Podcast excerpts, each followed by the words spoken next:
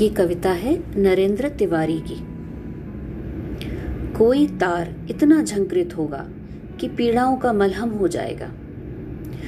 कोई हृदय प्रेम में इस कदर डूबेगा कि उसके लिए खो जाएँगी सभी दिशाएँ।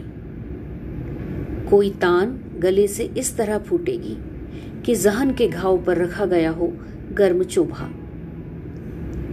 कोई फूल कभी इस तरह खिलेगा कि फूट पड़ेगा उपवन का स्थगित रुदन।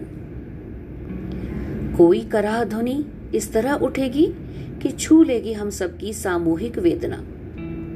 कोई चीतकार किसी वाद्य यंत्र से यूँ गूंजेगी कि दिखने लगेगा, सिसकियाँ लेता हुआ ईश्वर।